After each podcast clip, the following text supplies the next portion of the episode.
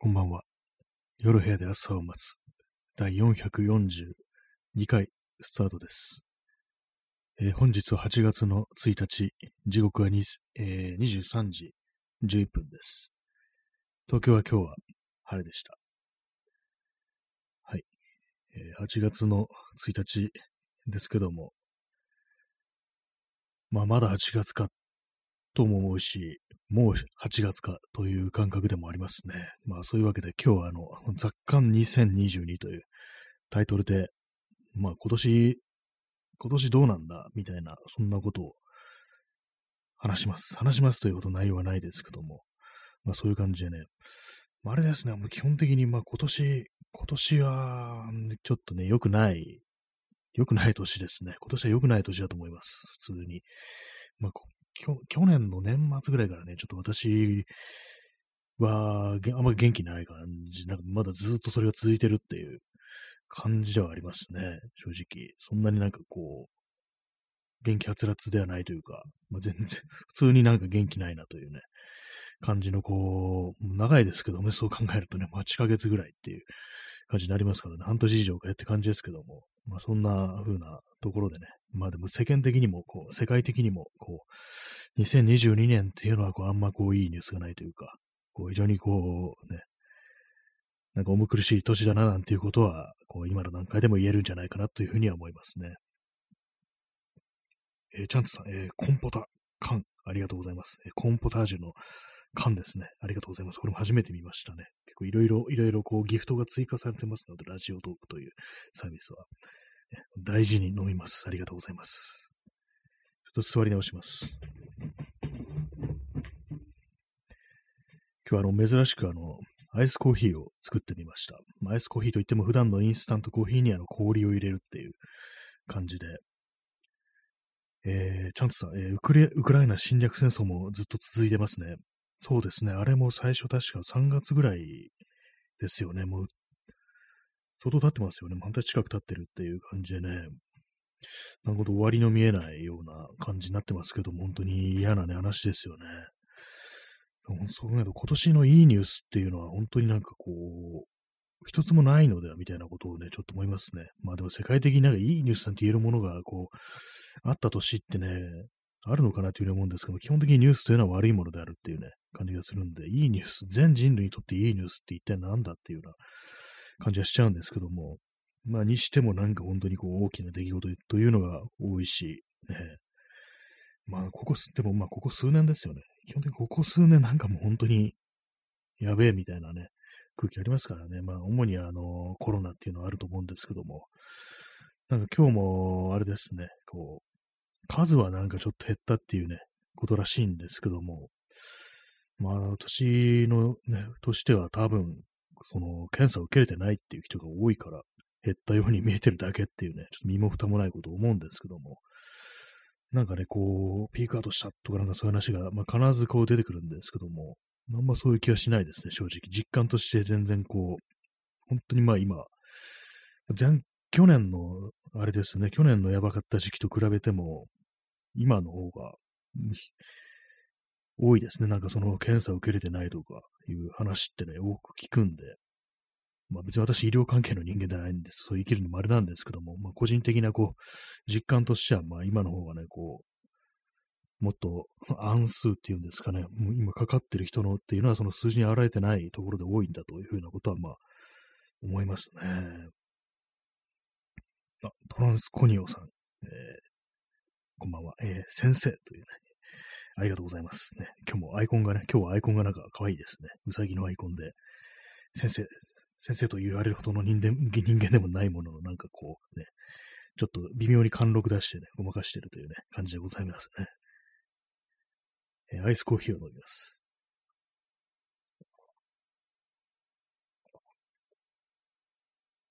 トランスコニオさん、そんなことないですよ。ありがとうございますね。そう言っていただけると、本当にこう、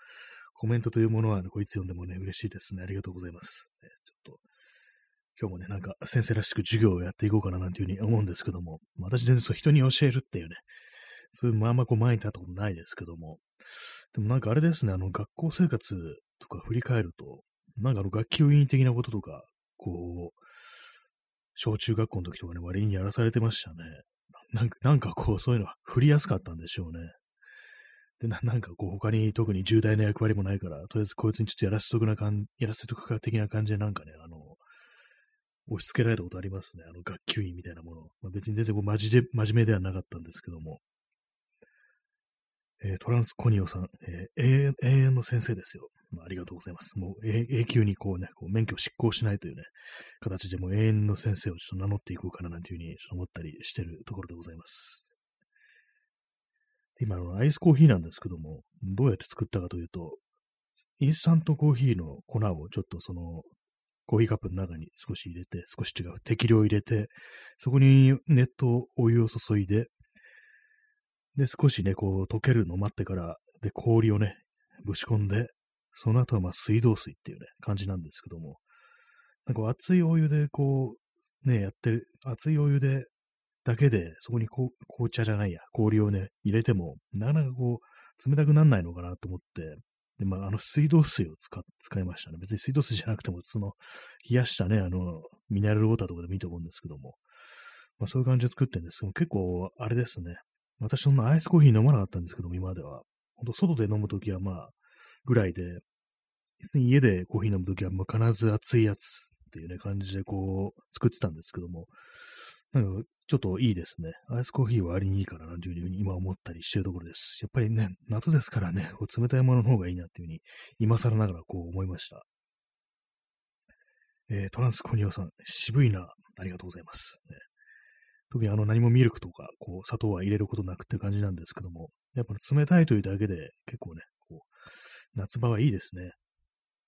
結構昨日とかあの、あの、放送中にあの熱いコーヒーをね、こう入れて飲んでたんですけども、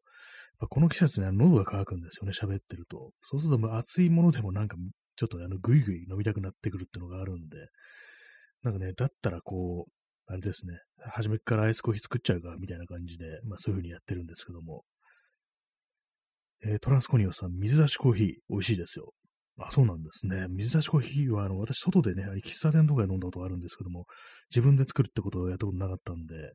結構ありかもしれないですね。そう考えると。そうなんですよね。水出しコーヒー。水でね、水で出すということでね。まあ、水出しコーヒーって言いますけども、麦茶とかは私、あの、水出しで作ってますね。一時期ちゃんとあの、お湯沸かしたんですけども、夜間にお湯沸かしてそこにあの麦茶のパックを入れて、で、まあ冷めるまで末席な結構めんどくさい手順だったんですけども、結構あの水出しでもね、結構いいんですよね。普通に割とすぐこう出てくれるというか、ちゃんと麦茶になってくれるっていう感じで、そこからもう水出しの麦茶になってますね。えー、トランスコニオさん、えー、コーヒーは暑い気候で育つので、この時期は体を冷やしてくれます。あ、そうなんですね。あれです、あんまりそういう体を冷やすとか考えたことなかったんですけども、確かになんかこう、このアイス、調子がいい気がするみたいなね、ことを感じますね。そうですよね、コーヒーってね、あの、暑い、確かに暑いね、こう、ところで収穫されるってなるんで、なるほどといった感じありますね。なるほど。ちょっとあの、再び飲んでみます。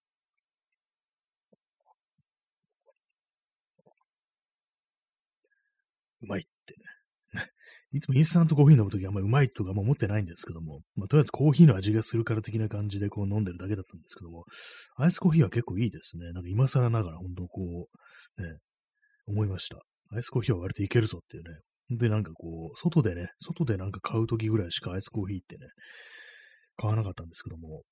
まあ、コンビニのコーヒーとかも私そんなにこうね、飲むよう、飲むわけでもないんですけども、まあそういう時はね、コンビニとかの時はまあこう、冷たいものを選んだりしてましたね。えー、箱庭の住人さん、最近セブンイレブンのコーヒーの濃さが選べるようになりましたね。こんばんは。こんばんは。えー、箱庭の住人さん、こんばんは。あ、そうなんですね。あの、セブンイレブンのコーヒー、濃さが選べるようにそれ初めて知りました。結構長いことね、こう、ね、あれですね、飲んでないんでわかんないんですけども、結構ね、あのー、コンビニのコーヒーって、あの、ちょっとね、間開けると、あれですよね、なんか買い方がわかんなくなるっていうね、ことがありました。あれ、どういう手順でこれ買うんだっけ？みたいな感じで、どうやって入れるんだっけ？みたいな、あの機械の使い方もなんかたまになんかわかんなくなるってことあるんで、なんかちょっと前に、そのコンビニ行って、あちょっとコーヒー、アイスコーヒー買おうかなと思ったんですけども、なんか急に、あれ？これどうやって買うんだっけ？みたいなこと思って、そしたらなんか急に怖くなって、こう、ね、買えませんでしたね。なんか変、たまにそういう変なことしちゃうんですけども、ねまトランスコニオさん、箱庭さんこんばんは、というね、こう、リスナー同士で、こう、挨拶が出てくると非常になんかこう、ね、心温まる、こう、放送になってきたなという感じで、いいですね。コーヒー飲みます。なんかあの、インスタントコーヒーの場合は、あれですね。アイスコーヒー、アイスにしちゃうがなんとなく味がはっきりするような気がしますね。割とこう、ね、変な、こう、普通にあの、ホットで作ると、変なちょっと、変な酸味がね、なんか出てくるような感じするんで、ね。箱にある住人さん、コニオさん、こんばんは。これ読み上げる必要があるのかどうかちょっとわからないですけども、一応、一応この放送コ、コメント読みますという放送になっておりますので、ちょっと読まさせていただきました。はい。ね、そうですね、あの、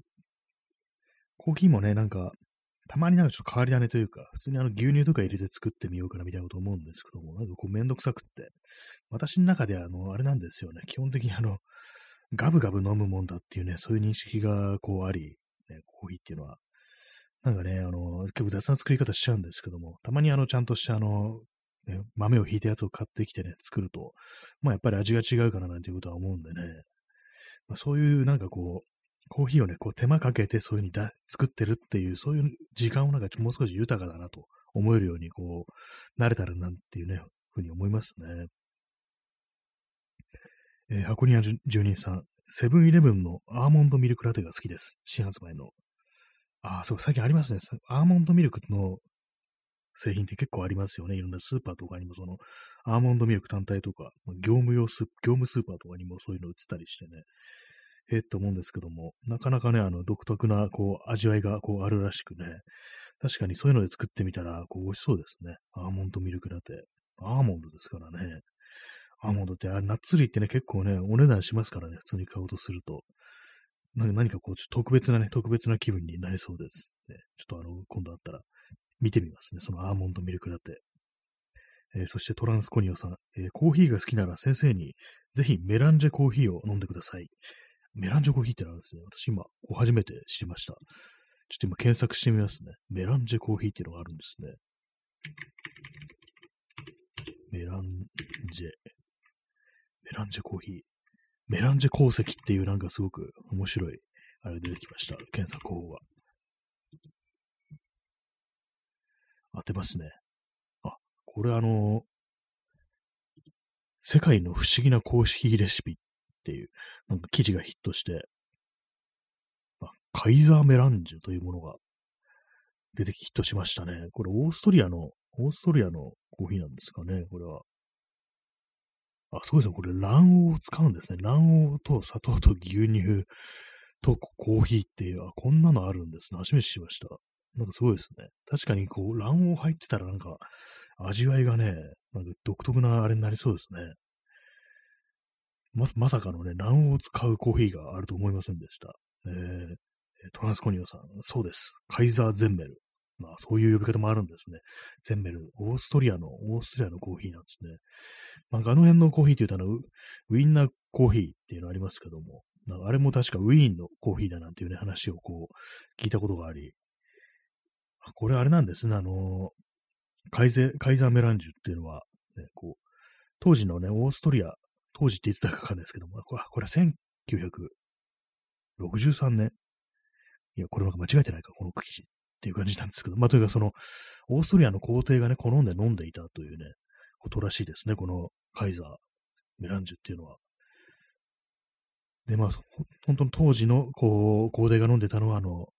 卵黄と蜂蜜をコニャック、卵黄、蜂蜜、コニャックを入れて毎日飲んでいたっていう、なんかね、そういう、あ、こんなのがあるんですね。コニャックもですね、お酒も入れるんですね。蜂蜜も入るって感じで、かなりなんか結構もう、コーヒー、かなりこう進化したコーヒーというね、感じがしますね。トランスコニオさんの、王室御用達し。そうなんですね。全然これ知りませんでした。だから面白いね、こう飲み方をしますね。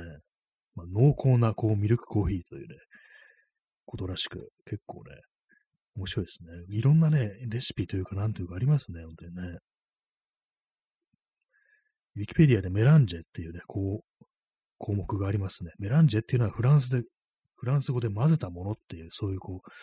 意味を指すらしく、で、ドイツ語圏においては、あの、ミルクを加えたコーヒー飲料を指す言葉であるということで、まあ、混ぜてあるもの全般みたいなのがこう、メランジェっていうね、ことらしいですね。なるほどっていう、ね、ところで。えー、箱庭の住人さん、検索しました。美味しそう。そうですよね。写真がなかなかこう、あれね、あの、泡がね、こう、立ってたりして、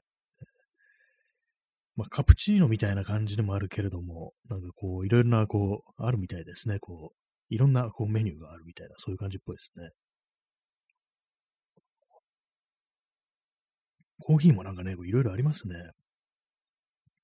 私、前にあの、東京の、あれと、なんていうのかな、あの、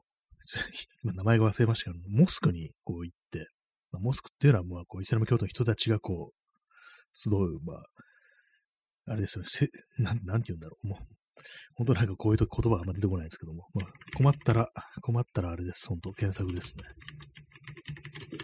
なんかこう宗教的なことってあの下手なことをね、下手なことってか間違ったことを言うとね、ちょっとも良くないなと思って。あそうですね、モスクはあのイスラム教の礼拝堂ですね。あの礼拝堂っていう言葉があんま出てこなくって、一瞬なんかのね、こう、聖域とかね、聖堂とか言いそうになったんですけども、その言い方ちょっと正しいのかなと思って、今ちょっとね、あれだと思ってね、こう検索したんですけども、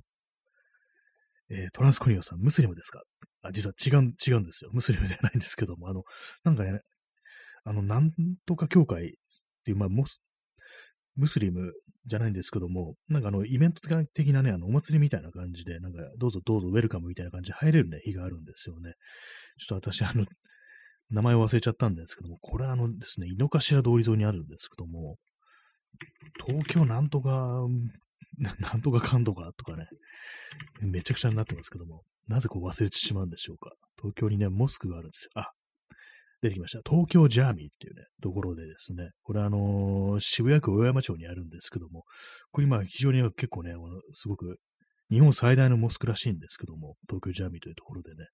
それあの、なんか年一かなんかで、そういう、ちょっとあの、外部のね、人がこう見学できるってそういう日があって、で、そういう日にはなんかいろいろこ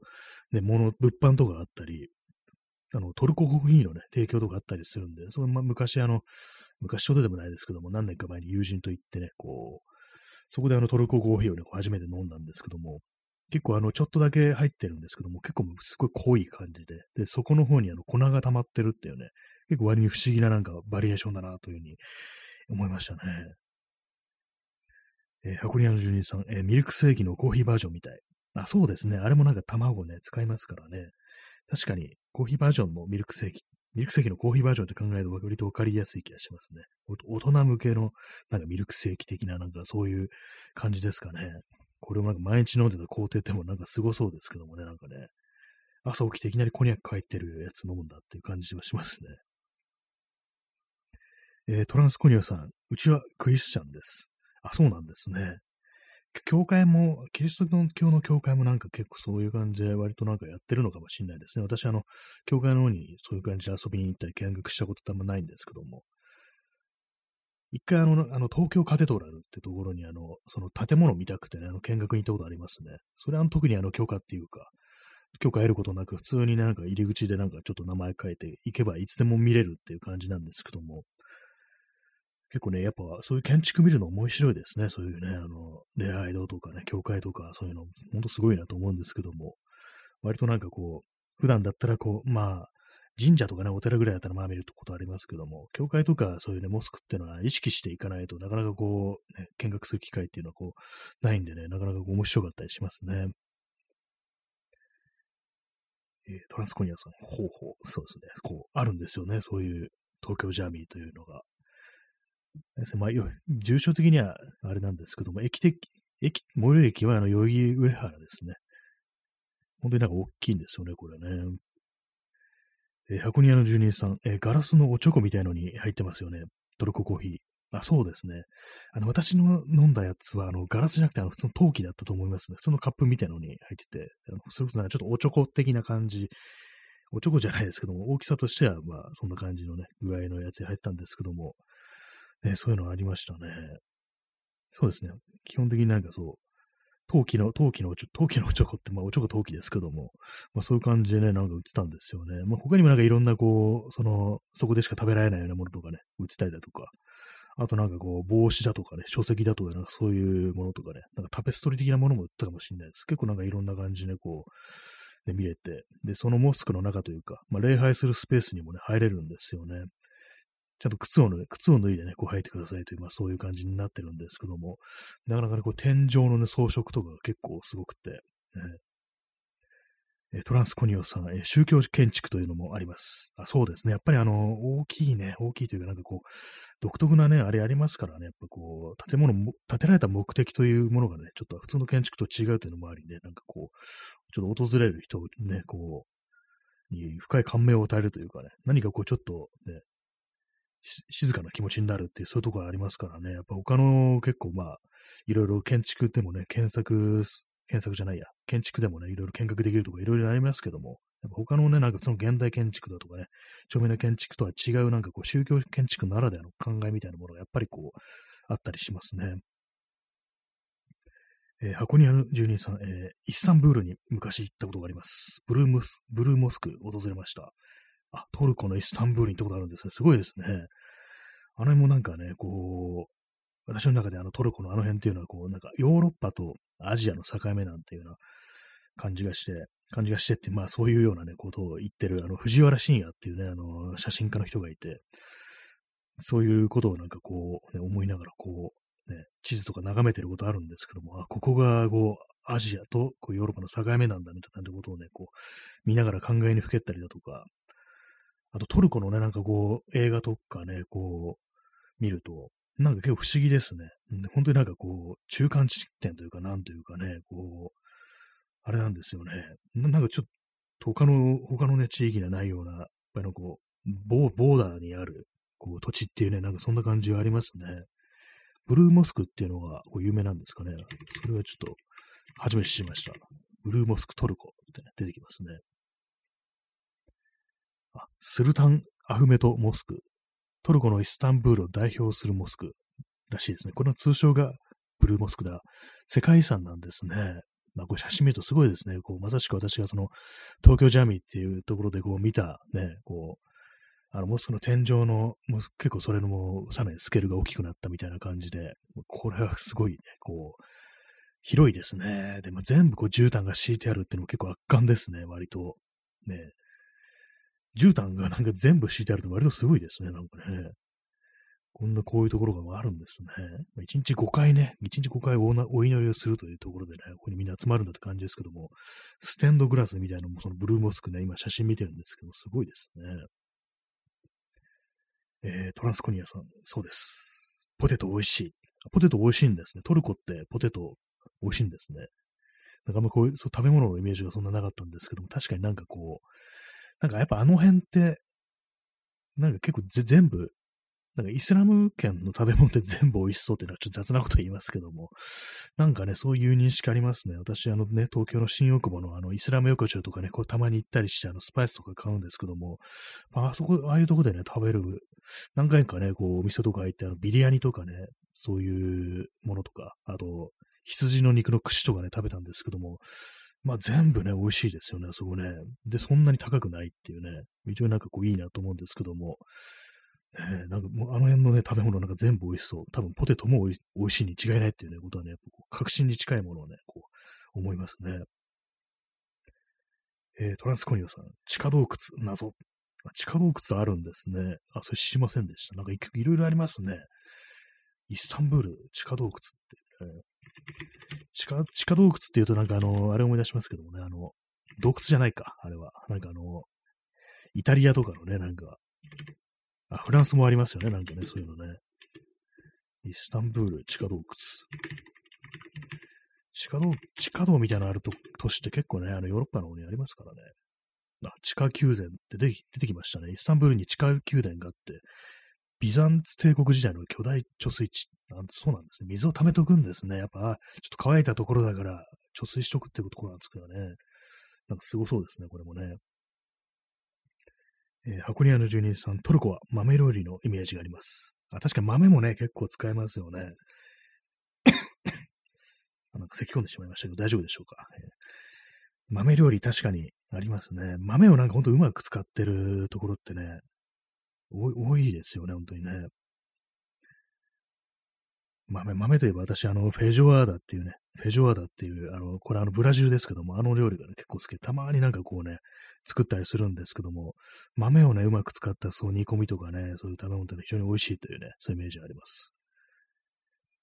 えー、箱庭ジュニさん、肩コンベかな。あ、そうですね。あれは確かそう、地下、地下の墓地ですね。肩コンベですね。確かになんか結構いろんなね、なんかああいうのって映画とかに出てきますよね。でもなんかすごいですよね。あの、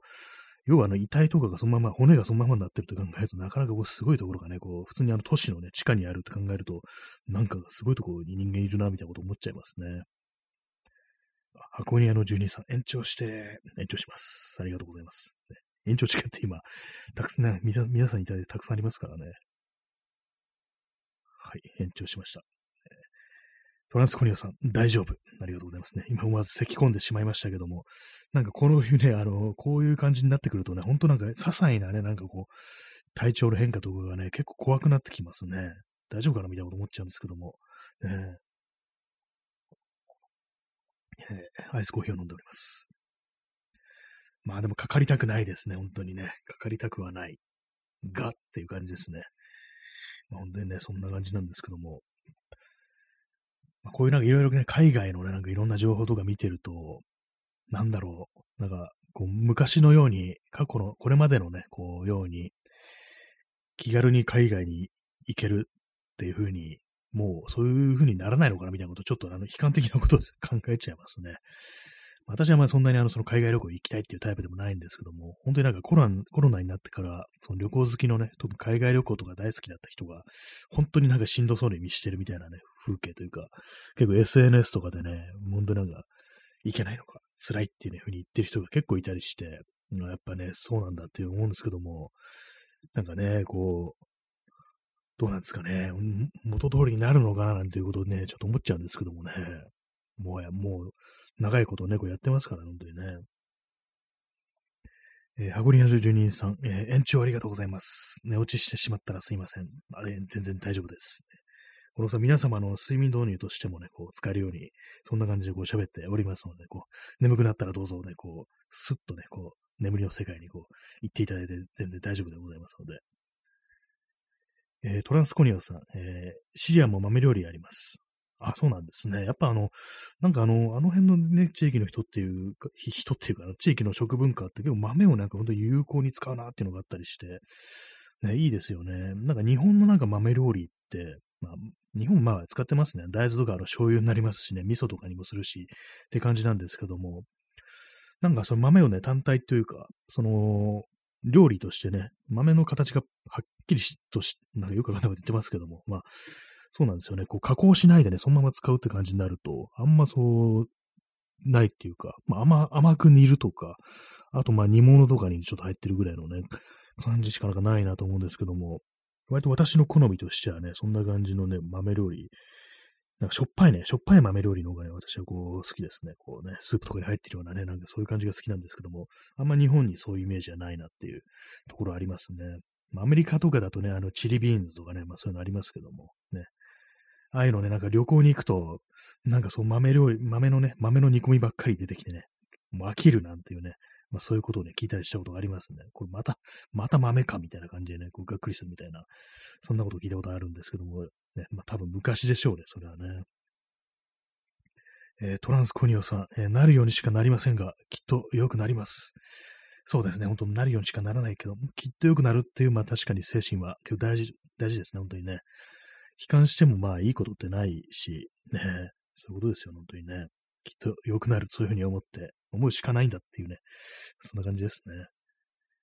えー、箱庭の住人さん、日本の夏は枝豆。あ、そうですね。枝豆忘れてました。確かに。そうですね。あの、枝豆、枝豆がなんか結構割とこうシンプルにね、こう、シンプルな豆料理というか、まあ似た、似たものですね。なんかね、そういう感じですけども。枝豆、えそうですね。なんか夏って枝豆のイメージあります、ね。なんかビールと一緒だっていう、そういうところからなんですかね。確かに言われてみると、冬なんかあんま枝豆とかね、こう食べるイメージないんですけども、まあ今みたいなね、こう現代社会だとそういうなんか季節物みたいな感覚ってだんだんね、希薄になってますから、だんだんというか今じゃもう全然そういう感覚ってない、ないんで、まあ一年中枝豆食べれるってなると思うんですけども、まあ収穫の時期は本当は夏にちょうどいいっていう感じなんですかね。枝枝豆ね、まあ、まあ、そうですね、食べてないですね、全然ね、あの、飲む、飲みに行ったりすることがね、もう一切こうなくなってしまったので、結構長いこと枝豆は食べてないような、そんな気がしますね。えー、トランスコニオさん、豆知識が受けますね。豆、豆だけに豆知識をね、ちょっとね、こう、みんなで披露していくというね、そんな感じの放送になってますけども、えー、トランスコニオさん、えー、先図ください。あいいですね。あれね、あれあったらなんかいいなと思いますよね。あの、ね、ドラゴンボールってね、まあ、漫画に出てくる先図一粒食べると、ね、どんな怪我も立ちどころに治るっていうね、そういう不思議ななんか豆らしいんですけどもね。あれがあればね、ほんと何でもね、できるのになって思い思いますけどもね、こう、結構なんかそういう感じのなんかこう、現実には存在しないようなね、こうすぐ元気になる食べ物だとか飲み物っていうの、結構ね、体がしんどくなってくると結構頭に浮かんできますよね。本当にね、疲れたなーって時に、なんかああいうね、それこそ今、先図があったらすぐ元気になるのにな、みたいなね、まあ、そう口頭の無形なことって結構考えちゃったりするんですよね。あと、まあ夏、夏場でね、非常になんか外歩いてて、移動してて、すごく暑いという時に、こう、なんかね、なんかこう、私いつも思うんですけども、あの、炭酸のね、プールに飛び込みたいっていうね、こと思うんですけども、なんでなんで普通のプールじゃなくて炭酸なんでって感じするんですけども、ほんとなんかスーパーとか入って炭酸水とかね、こう置いてあるの見ると、なんかもう小さくなってこんなの飛び込みたいな、なんていうふうに思うんですけども、でも多分ね、飛び込んだらなんか窒息するんじゃないかなってこと思うんですけども、あのなんか炭酸って、なんかやばそうな気しますよね。あの、溺れやすそうな気がするんですけど、実際どうなんでしょうか。まあ、炭酸風呂とかありますけどもね、炭酸浴みたいなのありますけども、普通になんかね、こう、自分がなんかこう、ね、プールいっぱいのなんか炭酸水みたいなと、ね、とこ飛び込んだらなんか、これ溺れるとかなんか窒息するとかありそうだなみたいなこと思うんですけども、ね、実際ね、それだけの炭酸水というものがね、こうなかなか用意できないでしょうから、こうね、どうなるか気になるところでありますね。えー、トランスコニオさん、やばそう。やばそうですよね、本当にね。え、アコニアの住人さん、炭酸の温泉もありますよね。あ、そうなんですね。温泉もあるんですね。なんかあったかい、あったかい炭酸ってね、結構不思議な感じしますね。なんかどうも、炭酸飲料みたいなのからね、考えるとね、こう、冷たいもんであるみたいな、そういう認識あるんですけども、ね、シュワーって言ってるけどあったかいってね、結構不思議ですね。炭酸の温泉ね。入ったことないですね、私はね。えー、トランスコニアさん、えー、炭酸トリートメントはあります。ヘッドスパで。あ、それは聞いたことありますね。なんかあの、シュワシュワするのがこう頭皮にいいなんていうね、刺激を与えていいなんてそういうのありますよね。実際効くんですかね？なんかあのー、あの、あれですよね。髪のね、なんか、発毛促進みたいななんかそういうやつで、ちょっと炭酸的ななんかあの、成分入ってるのありますよね。あの、スプレーでシュッってなって、こう、シュワってなるみたいな、なんかちょっと適当なこと言ってますけども、ねまあ、ちょっとコメント一つ、ね、読み忘れてました。えー、トランスコニオスさん、先生見つけてきて。これ、センズですね。センズね、ちょっと見つけたいところですね、本当にね。あれがあれば、こう、何でもできるって感じですけども、やっぱ人間元気があればね、こう、元気があれば何でもできると思いたいですけども、ね。やっぱでもなんか1にも2にも体力だとか言いますからね、やっぱなんかこう気持ちの落ち込みみたいなものにこう体力でね、こう、抵抗するなんて、まあそういうこともあるのかもしれないですけども、なかなかね、そういうふうにうまくいかなくって、気持ちが落ちてるときはあんまこう体を動かす気力もないみたいな感じになっちゃいますからね、本当に難しいところなんですけどもね。まあでもそう、結構夏場ね、外出てると、本当になんかね、こう、そういうなんか、ね、口頭向けなね、こう想像、妄想みたいなのをしてしまいますね。砂漠のオアシスみたいなものもなんかね、こう、頭の中に思い浮かんできて、で、なんかね、こう、この話は前もしたんですけども、もうだいぶ昔にあの、テレビのドキュメントで、なんか砂漠を、あの、恵比寿義和っていう人が、あの人です。あの、漫画家のね、恵比寿さんですね。あの人はなんか砂漠を訪れるみたいなやつで、で、まあ、砂漠をね、こうずっと歩いてるんですけども、まあ、どこ、どこの国か忘れたんですけども、まあ、それであの、まあ、非常に乾いてくると、喉乾いたみたいな感じ、暑いしみたいな感じで、もうヘトヘトになってるところに、その、泉みたいのがね、こう、あるんですよね。で、そのね、水がすごく透き通ってて、で、それも、恵比寿さんがね、その、大喜びでね、その、そこにもう入るんですよね。こう、ね、エビ、エビスさんですよ。あの、あのエビスさんがこう、綺麗なね、こう、水にこう使ってね、その光景をなんかね、たまに思い出して、いいな、エビスさんということで、たまに思うんですけども、えー、実際なんか本当にね、まあ、私はあの、都市部に住んでるわけですから、普通にね、家に帰れって話なんですけども、なんかもう帰るのもだるいなって時になんかね、こう、さまよいながらね、そういうなんか光景を、そのね、こう風景をね、なんか思い出すんですけどもね。えー、トランスコニオさん、えー、それか万能薬のエリクサー、世界のどこかにこの霊薬が存在するそうです。それを飲めばピンピンするそうです。あありますね。エリクサーね、こう、すべてのね、すべての、あれですよね、こう、癒してくれるっていうね、こうもう何もかも、疾病も治るみたいなそういうやつですけども、ね、エリクサーって言うとあれで、あれですよね、あの、ファイナルファンタジーに出てくるとイメージあるんですけども、なんかこれも元ネタがあるんですかね。なんか、なんか聞いたこと、他のなんかね、それこそ昔のファンタジーというか、昔話みたいなのでもなんかそういうようなこう霊薬みたいなものって結構出てきますからね、おそらくなんかエリクサーの元ネタっていうのはどっかにあるのかななんていうふうに思うんですけども、ね、よく聞きますよね、あのなんかこう、エリクサーっていうね、こう何にでも聞く、まあ、全てのこうね、ステータスが回復するっていうあれなんですけども、やっぱその使いどころが分かってないと、最後までなんかね、こう、クリアする前に残してしまうというね、そういう話をね、よく聞いたりしますね。えー、トランスコニオさん、えー、エビスさんは新所さんのドトールにいました。その時バイトしてました。秘密。ね、そう秘密なんですね。あ、そうなんですね。新所講座なんですね。じゃあ、エビスさんその辺に住んでるんですかね。ちょっとじゃあ、エビスさんを接客してたかもしれないっていうね、そういう感じですね。トランスコニオさん。どんな風だったんでしょうかね。プライベートのエビスさんなんか、どんな感じなんだろうかっていうね、ちょっと思いますけども、なんかすごいムスッとしてそうっていうね、イメージありますね。なんか、漫画がね、エビスさんなんか漫画がやばいっていうね、すごいなんか不条理な感じで、なんか残酷なね、内容のやつを書いてるから、プライベートのエビスさんなんかやばそうだなってこと思うんですけども、トランスコニオさん普通でした。あ、普通なんですね。あそうですね。エビスさん多分あのニコニコしながらやばいことするっていうタイプ、確かそういうタイプですよね。だからまあ一応普通には普通。でも言動がおかしいとか行動がおかしいとか、まあそういう感じの人なんでしょうね。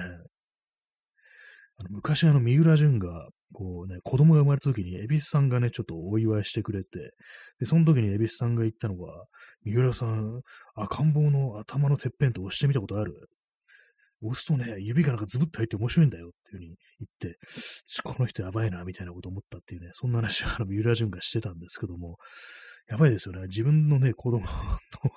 頭があの、赤ん坊のうちは柔らかいらしいんですよ。で、なんかあの、頭蓋骨がピタッと閉じてないみたいなね、そういうことらしく、あの、つなぎ目みたいなところが、だそこグッと押すとなんか指が入るみたいなこと言ってて、やばいですよね。そのその下脳があるんだよね、みたいな感じでね。そうですね。トランスコニオさん、やばい。やばいですよね、本当にね。ちょっと力が加減でなんかどうかなっちゃうんじゃないのって感じですけども。それはね、確か三浦淳も、エビスさんはやばいってなんか結構しきりに言ってましたからね。あの人は本当にやばいからっていうね、ことをね、言ってましたけども。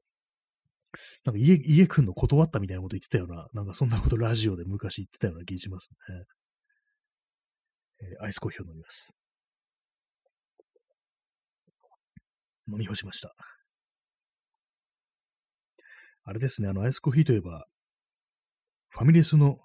ドリンクバーで飲むアイスコーヒー、あんま美味しくないなっていう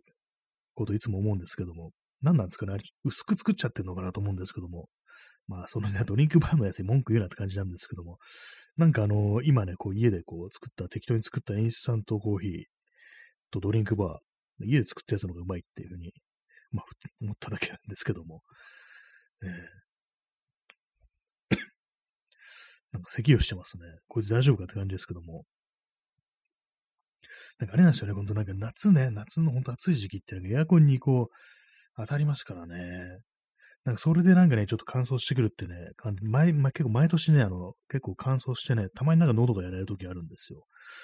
なんかそういうのがなんかコロナになってから、結構今までだったら普通に毎年毎年普通になったのが、これってなんかちょっとやばいんじゃないかみたいなこと思っちゃってね、なんか、あれですよね。いちいちいちいちなんかそういうこと考えなきゃいけないって嫌な世の中になってるなっていうね、感じのことは思いますね。えー、トランスコニオさん、万世橋のコーヒー美味しかったです。あ、そうなんです。万世橋。万世橋に、とこにコーヒー屋さんがあるんですね。知りませんでした。結構ね、あの辺なんかたまにこう撮ったりするんですけども、コーヒー屋さんがあるんですね。秋葉原ね、秋葉原。秋葉原さん結構なんかトンと行かなくなってしまいましたけれども、えー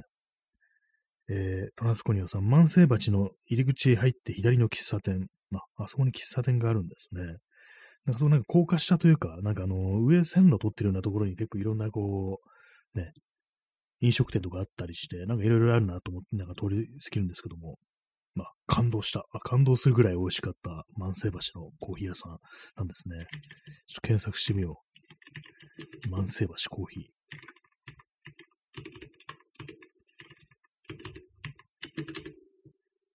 キーボードの音がちょっとうるさいですけども。ブルーボトルコーヒーあるんですね。万世橋。ブルーボトル？ブルーボトルコーヒーなのかな？あ、そうです。ということで。あ、そうなんですね。ブルーボトルコーヒーは私ね、飲んだことないんですけども、あれそう、あれ、元あれですよね。あの、アメリカの西海岸でかなり有名なコーヒーらしいんですけども、そうなんですね。なんか一時期なんかありましたよね。あの、サードウェーブコーヒーみたいな感じで結構その鳴り物入りでこう、やってきたっていう感じで。で、なんかあれで、あの、ツイッターでなんかそのブルーボトルコーヒーの、なんだろう、だ、だ、なんかね、こう、ちょっとあの、インフルエンサーっぽい人が、ブルーボトルコーヒーね、出店おめでとう。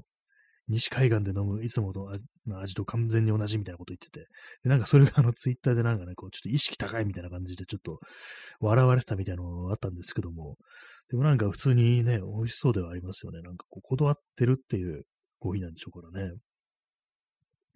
考えてみれば私その辺のね、コーヒーとかね、ちょっと飲んだことないですね。お店に行ってね、こう飲むコーヒー。あトランスコニアさん、ブルーボトルではないです。あ、ブルーボトルじゃないんですね。ブルーボトル以外にも、なんかこの辺に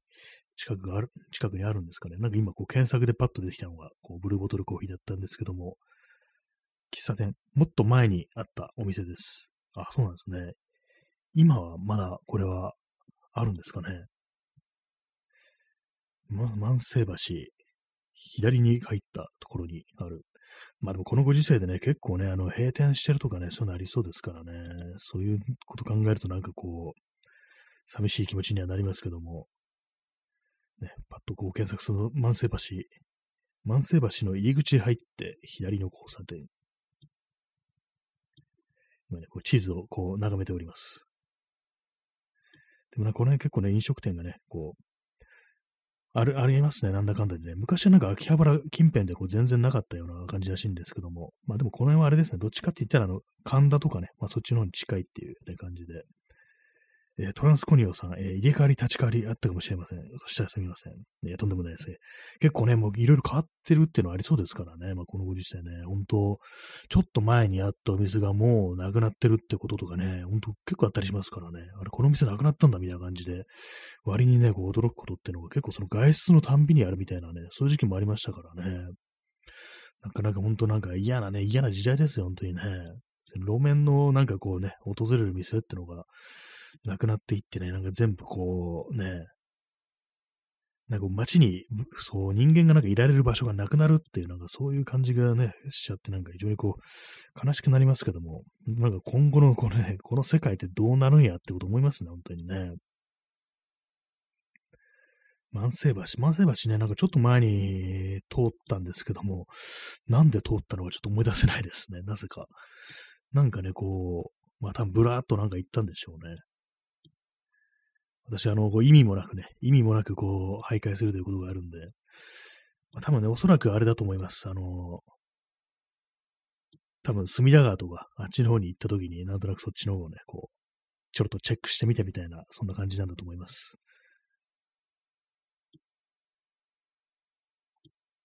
ですね、本当に。まあ、私はそこ、秋葉原という街にそんな、こうね、思い入れはないですけども、結構ね、なんか、昨今どうなってるんですかね。元あの、電気、電気屋とかね、まあそういうものが多いという感じで、こう、有名だったらしいんですけども、そこからなんかこう、パソコンのね、こう、パーツとかそういうものがこう、出るようになって、で、それでこう、今はなんか、ちょオタクの街的ななんかそんな感じになってるとこらしいんですけども、私も昔あの、パソコンのこう、パーツを買いに行くっていうね、ことをね、やったことがありますね。今、今じゃもう完全にね、こう、あれですけども、ネットでね、ネットで買うというね、感じになっちゃいましたけどもね、昔はなんかこう、お店に行って物を買うという、そういう時代があったらしいですっていうね。まあ、今はあるぞって感じですけどもね。だいぶね、まあ、もう変わったのかもしれないですね、本当にね、街の様子も。昔、あの、秋葉原、あの、バスケットボールのコートがあったっていうね、私もなんとか記憶にあるんですけども、今多分そのヨドバシカメラとかがあるところに、ね、こう、バスケットボールのコートがあって、考えてみると不思議ですよね。なんか秋葉原にバスケットボールやるような人たちが集まるのかみたいなことちょっと思うんですけども、どうなんですかね。謎ですよね。トランスコニアさん、ありましたよね。ありましたね。そうですね。本当にね。なんか不思議な感じするんですよね。確かに、まあ、なんとなくうっすら記憶にあるけど、あそこに集まってた人たちってどんな人たちだったんだろうって、まあ、で、まあ、バスケットボールやるようなね、こうアクティブな人だったとは思うんですけども、なんかそれが秋葉原にあるっていうのがね、結構、なんか今日ミスマッチな感じがして不思議ですね。もともとどういうね、経緯で、こう、秋葉原にできたんだろうっていうね、感じですね、本当にね。ただあれですね、あの、ヨドバシは結構こう、ね、大きくて、たまになんかこう入ってみたりするんですけども、他のね、あの、新宿とかのヨドバシの店舗と比べても置いてあるものがね、こうたくさんあったりして、私なんかあのカメラをね、カメラをやるもんですから、結構その他の店舗だったら、普通にあの触れない、試せないようなね、こうカメラのレンズとか、もうなんかポンと置いてあったりして、結構ね、あの、さすがこう大規模なね、お店だなってこと思うんですけども、まあそれもあったら結構、ね、いつもお客さんでいっぱいっていうね、そういうイメージがありますね。あそこになんかこう、バスケットボールコートがあったのがなんかちょっとね、こう、想像できないような、そんな感じですけどもね。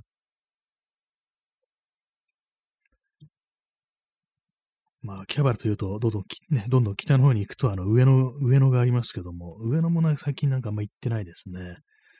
たまにあの、隅田川の方に行くときに、途中でね、あの、あれを、その、やっぱあの中古カメラさんとかね、ちらっと覗くんですけども、そこ覗いたらもうそんな、ま上に、上のまでは行かないで、そのね、隅田川の行っちゃうっていう感じしてるんで、あんまこう、最近のね、駅の周りの様子とか、上野公園だとかね、そういうところの様子はなんか全然見てないんですけども、まああそこもなんかね、まあまあこう賑わうっていうか、東京のなんか東の方に住んでる人は、まずなんか上野の方に来るっていうふうに言いますからね。上野から向こうだと、結構その隅田川のね、こう東側にに住んでる人がすると、上野からね、ちょっとあの、先行くとちょっと遠く感じるんだよね、みたいなことを聞いたりして、やっぱりなんかこう、ここがなんか、まず第一の大きい街っていうね、そういう感覚があるみたいですね。えー、トランスコニオさん、広場にありました。あ、そうなんですね。広場があって、その中にあのバスケットボールコートがあるという感じなんですね。ほんとなんかほんとうっすらとしか覚えてなくて、ね、まあ、あれがあったところはそんなにあの秋原、秋葉原というものの存在をこう分かってなかったというのがあり、ね、ほとんど訪れたことなかったんで、ね、あんな、あれがね、あったんだな。広場、でも広場なくなるの惜しいですよね、なんかね。えー、トランスコニアさん、上野美術館好きです。ああ、上野美術館ありますね。私もなんかたまにこう訪れたり、こうしてて、でもここ数年は行ってないんですけども、やっぱりあれですよね。いいですよね。上野の森美術館つってね、こう、あれもそうですよね。確かあの、文化の日とか、まあ、そういう日とか、あの、常設展がね、こう、無料になるみたいなね、感じのことあったと思うんですけども、私も特にはそんなに見たいもんなくても、あ、そういえば今日なんか、今日明日とかなんか確か、普通にあの常設展が無料で見れる日だなと思って、別になんかそんなあれもないのに、こう、行ったりしてね、なんかこう、ね、だーっと見てたことあったんですけども、やっぱあの、あれですよね、こう、収蔵されてる作品の数がすごく多いですね、上野の美術館ってね。結構あれ見るの大変だよなと思ったりして、割にね、なんか軽い気持ち言った割には、なんか本当になんか、見終わって出てきたら結構疲労困憊みたいな感じになったことがあって、やっぱさすが規模のでかいこう美術館だなってことを思うんですけども、結構上野はそういうなんか文化的なね、文化の香りがすごくするっていうのありますからね、本当にね。他には、あの国立科学博物館も、まあ、ちょっと前にあの、その話しましたけども、あれもね、なんかほんと全部見んのって本当に大変ですよね、あれ。あれもなんか、これなんか本当に全てをこうね、丹念に見ていったら、こう、丸一日いることになるぞっていう感じで、ね、結構その、その時もなんか出てきたらね、ああ、疲れたみたいな感じでね、こう体力を使ったなということあったんですけども、なかなかああいうこう、知的なね、こう楽しみがある場所っていうのはそれなりに結構ね、疲れるなってことをね、ちょっと思ったことありましたね。あそう、あの、あれですね。国立西洋美術館もあるんですね。国立西洋美術館があり、国立科学博物館博物館があり、で上野の森美術館があり、で、もう一つね、あの、東京都美術館もありますからね。で、あと、あれですよね、もう一つあれもありますよね。あの、国立博物館ですね。ほんとなんかたくさんこの辺はなんかほんと集まってるって感じでね、いろんなことありますからね、本当にね。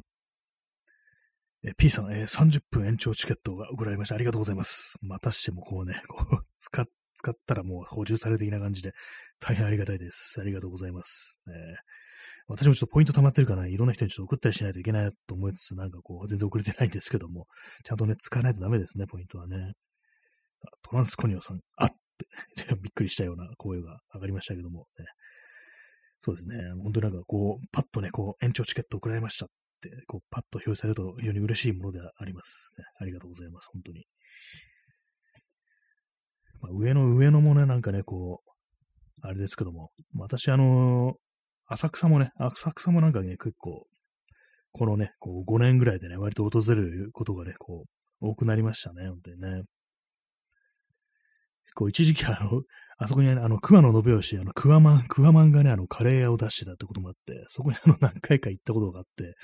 それでなんかね、ついでにちょっと浅草ブラブラするか、みたいなね、ことをやったりね、してた時期ありましたね。今はね、あのー、ちょっとやってないみたいなんですけども、どうなんですかね、ちょコロナで閉めちゃったのか何なのかちょっとわかんないんですけども、ちょっと前に見てみたら、あのなんかあんまこう、食べログとかインスタの情報も更新されてないみたいで、なんかね、あの、移転して、で、なんかどうのこうのみたいなことを見てたんですけども、今ちょっとどうなってるかわかんないんですけども、ね美味しいです。あの、クワマンのカレー屋ね、普通にうまくて安いっていうね、お酒とか250円なんですよ。だから本当にいい店だったんですけども、ね、それがなんかちょっとなんかやってるのかやってないのかわかんなくなってから、ね、こう、その、浅草の、中心部があまり行かなくなっちゃいましたね。トランスコニアさん、ピッ、ピッって音するんですかね。私、あの、これ音をね、消してるので、ちょっとわからないんですけども、ね、あ、ピッってあの、ピ、P さんの名前のピかな。P というね、非常になんかこう簡潔なね、あれですけども、トランスコニアさん、線香花火ありがとうございます。夏のね、夏のギフトですね。いいですね。花火、花火やりたいですね。なんかね、花火ね、前にやったのね、ほんと、5年ぐらい前ですね。5年ぐらい前に花火やりました。なんか、しかもあの、カラオケボックスに行った時に、カラオケやった時になんかその時なんか夏に行ったんですけども、その帰り際になんかね、そのお店が なんか線香花火くれたんですよ。それをなんかずっとね、取っておいて、で、そういえば線香花火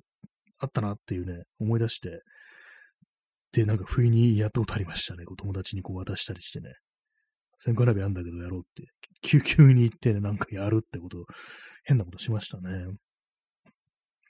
えー、トランスコニオさん、えー、こち亀思い出しました。あ、そうですね。あの、主人公のね、あの、両津はね、浅草の方の子が地元だっていうことでしたね。あの、台東区龍泉っていうね、地名で言うと、ね、ちょっとなんかマニアックなしてますけども、ね、竜泉、竜の泉と書いて竜泉っていうね、ところらしいんですけども、そこにある佃煮屋の息子というね、ところなんですけども、そうですね、普段なんかそう、作祭っていう時そんなにこう意識しないんですけども、考えてみればよくね、ここ、こち亀に出てくるんだよなってことをね、思いますね。トランスコリアさん懐かしいなっていうね。私、あの、その、こち亀で今思い出したのが、あの、結構初期のね、初期のこち亀で、あの、上野のね、上野のあの五重の塔みたいなのありますよね、あれ。あそこになんかあの、バスでね、こう激突して あの、破壊したっていう、なんかそういう回があったと思うんですけども、バーンってぶつかってこう、五重の塔がね、こう、崩れそうになって、で、なんか、両津が必死に支えてるところ、支えながら、こう、部長に助けてって言ってるっていうね、なんかそういうのあったと思うんですけども、今急に思い出しましたね。確か、確かあったなって、五重塔。ね、普段こう見てるとね、あんま気づかないですけども、そういえばこの五重の塔って両津が追突したところだな、みたいなね、ことを思って、結構あれですね、その、こち亀に出てきたところってね、こういうの意識しながら歩いてみると結構面白いかもしれないですね。割にね、なんかこういろんなところに、いろんな東京の風景みたいなところが結構出てきましたからね。亀有とかはね、こうあんまこう行く機会ないですけども、上野とかね、こう浅草だとか、まあ、屋根線とかね、あの辺りはね、まあまあね、こう、訪れることもありますからね、そういうのを意識しながら歩いてみるとね、こう、面白いかもしれないですね。あと今、こう、Google マップ見てるんですけども、こう、台東区龍泉、ね、結構あれですね、あの、箕輪に近いんですね。北の方ですね。箕輪っていうと、あの、都電のね、こう、箕輪橋って駅ありますけども、あとあれですね、あの、孤独のグルメのね、第1回に、ね、登場するのが、あの、箕輪っていう街なんですけども、そこのね、あの、大衆食堂みたいなところが舞台になるっていうね、感じでしたけども、結構あれなんですね。浅草から少し離れてるんですね。竜天って、竜泉っていうところはね。そしてあの吉原が近いというね、感じですね。まあ、この辺なんか私、こう、そんなにこう、まあ、東京生まれですけども、その別に住んでるね、知人、友人、親戚とかもこの辺にはいないんでね、あんまりこう、その馴染みはないんですけども、そういう感じでフィクションの中でね、結構出てくることが多いと。あと、まあ、明日のジョーとかもね、なんかもう少し行った、こう、涙橋とかね、あの辺らしいですからね、なかなかこう、ちょっとね、いろんな作品に登場するエリアであるかもしれないですね。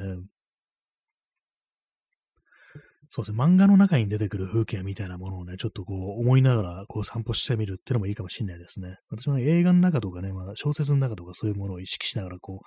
東京の街をね、散歩するってことはあるんですけど、漫画っていうのはね、こうあんまこう考えたことがこう、なかったですね。ただあれでしたね、あの、孤独のグルメで、あの、結構伝説のあの、洋食屋、板橋区大山のね、洋食屋、あれなんかあの、主人公の井の頭五郎があの、店主にアームロックを決めるっていうね、伝説的なね、エピソードありますけども、ああれね、あれに出てくるあの、板橋区ね、大山のね、商店街に、こう、たまたまね、こう、行き着いた時に、あ、ここがあの、孤独グルメのあの、アームロック決めたところか、みたいな感じで、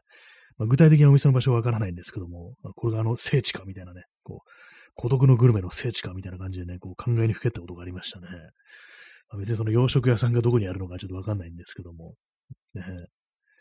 あの、なんか洋食屋さん自体まだあるみたいなことをね、まあ、だいぶ前、だいぶ前ですけども、聞いたことあって、ただそのね、漫画の中に出てくる人、あの、あの店主ではないと、違う人になってるっていうね、なんかそんなことをどっかで聞いたことがあるんですけども、本当なんでしょうか。ね孤独のグルメのね、こう、聖地巡りって感じでね、あれなんか場所がはっきりしてるから行きやすいですね。石神井公園のなんかカレー丼なんても出てきましたね。ちょっと前には結構石神井公園にね、こう何回かこう、もう行ったことがあるんですけど、やっぱりね、どうしても、あ、ここがあの、孤独のグルメのみたいな感じでね、あの、漫画の中にあの、チェリオのね、あの、炭酸飲料の、チェリオっていう炭酸飲料の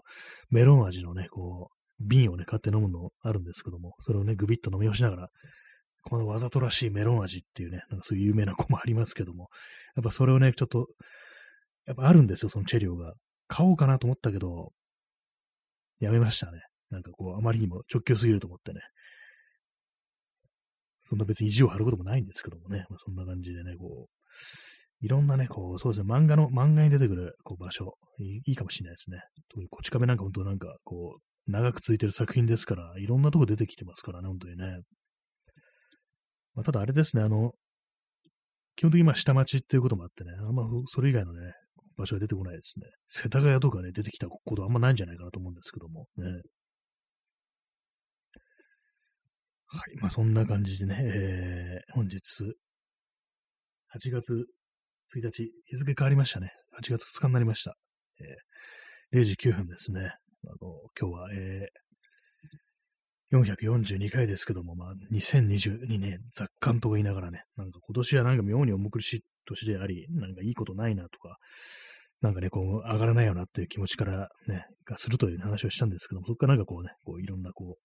場所の話だとかね、そういう話をしました。なんか今日はあんまりこう言葉が出てこないですね。あんま元気がないんでしょうね。なんかこう地図を見てるとね、なんかこういる、ちょっと気が紛れる気がしますね。今自分のいる場所じゃない、なんかちょっと外界についてこう思いを馳せるみたいな感じで、少しね、気がなんか軽くなる気がするんですけども、まあ、せめて外に出づらいというそういう状況ではね、なんかこう地図を眺めながら語るっていうね、そんな感じのね、ことをもっとしてもいいのかもしれないですね。ね今日もたくさんのね、コメントありがとうございました。本当にね、いろんなこう、ちょっとね、豆知識がね、増えるというね、そんな感じのね、放送ですね。トランスコニオさん、元気出して、ありがとうございます。本当にそういうね、コメントいただいてありがたいです。ありがとうございます。いろんなね、こう、情報いただきましてね、今日、ちょっといろいろ後で調べてみようかと思います。はい。ね、エビスさん情報もね、いただきましたね。エビスさん結構普通だったっていうね。はい。まあ、そんな感じで、えー、本日も皆様、えー、ご清聴ありがとうございました。ねえー、0時10分ですね。なんか本当こう、落ち着いてくれるといいんですけどもね、なんかもう少しね、って言いながらもうね、2年半経ってるっていう、どうなんだって感じですけども、まあちょっとね、あの、ね、わっしょいありがとうございます。ね、祭り。それでは、さよなら。